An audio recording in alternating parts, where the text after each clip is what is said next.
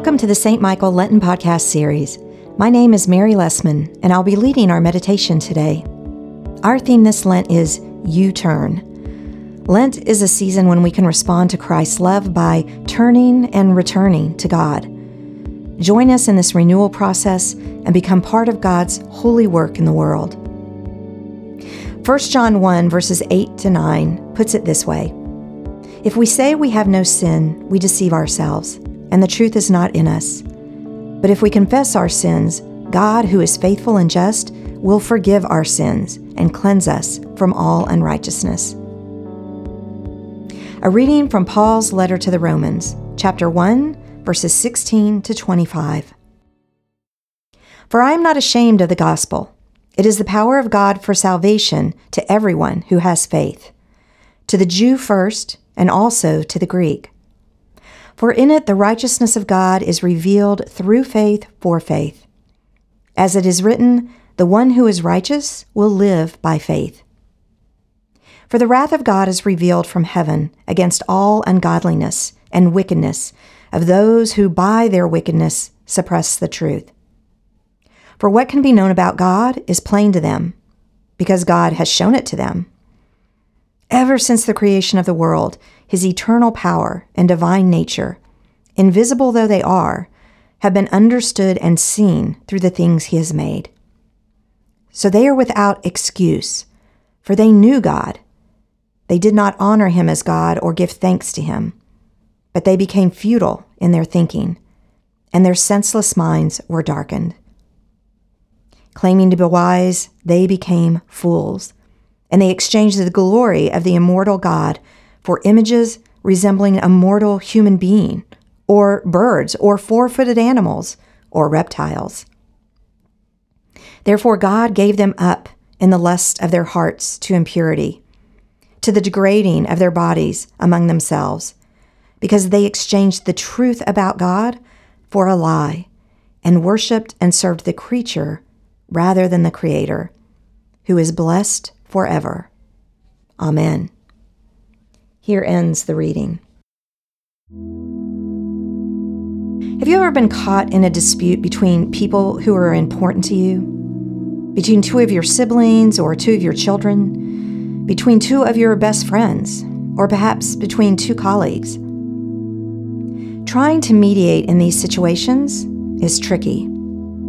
You want to be seen as impartial you want to show that you hear the points on each side and affirm they have validity. Most importantly, you want to move the situation toward reconciliation and not a wider breach. And you certainly don't want either or both of them turning on you for entering the fray. This is the setting we enter in Paul's letter to the Romans. For the next several weeks, we will have readings assigned from this epistle. Paul's letter to the Romans is his testament. It, more than any other of his letters, distills the very essence of his faith and belief. Paul probably wrote it at the end of his third missionary journey to Asia Minor and Greece, which would have been about 57 CE.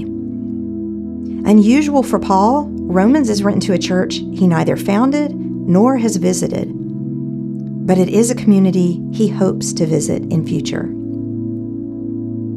In 49 CE, the Emperor Claudius expelled Jews from Rome. After Claudius died five years later, his edict lapsed and Jews began returning. Gentile Christians had assumed leadership of the church in Rome in the absence of Christian Jews.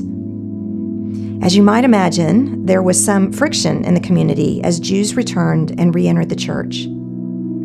The purpose of Paul's letter is to help reconcile tensions between the Gentile and Jewish Christians in the Roman Church. As is often the case when one is serving as a mediator for an argument, Paul is looking to find some common ground from which to begin the discussion. But you got to hand it to Paul. He's just as likely to start with a grenade as with a hug. What he settles on for his opening here is You're both utterly undeserving of God's good grace. And instead of arguing with each other about whose path to God through Christ is better, you should be thanking your lucky stars that God deigns to save you at all. Gentiles, look at your history. You have only to look at the level of decadence and corruption in the world to see that you have not grasped God's truth. You chose to worship man made creatures and your appetites instead of the one true God. Jews, you tried to burnish your righteousness through meticulous obedience of the law. I myself tried to find righteousness this way, and it led to frustration and defeat because no one can ever fully obey the law. Our righteousness, Paul argues, is through utter trust and utter submission. The only way to a right relationship with God, which is what Paul means when he speaks of righteousness, is to take God at his word and to cast ourselves just as we are upon God's mercy and love. For Paul, the core of the Christian faith is the acceptance that we can never earn or deserve the favor of God nor do we need to. The whole matter is one of grace. And all that is required of us is to accept in wonderment and gratitude what God has done for us. Paul will go on impressively for 15 more chapters, but this is the gospel in a nutshell. None of us has the inside track. None of us has the special playbook. All of it is grace. And if it is grace to us, we are called to extend that grace to one another. May we spend the rest of Lent and the rest of our Christian walk doing just that. Amen. Please join me as we continue with the Lord's Prayer. Our Father, who art in heaven, hallowed be thy name. Thy kingdom come, thy will be done, on earth as it is in heaven. Give us this day our daily bread, and forgive us our trespasses, as we forgive those who trespass against us. And lead us not into temptation, but deliver us from evil. For thine is the kingdom, and the power, and the glory, forever and ever. Amen. Let us pray. O God, whose glory it is always to have mercy, be gracious to all who have gone astray from your ways, and bring them again with penitent hearts and steadfast faith to embrace and hold fast the unchangeable truth of your word, Jesus Christ, your Son, who with you and the Holy Spirit lives and reigns, one God, forever and ever. Amen.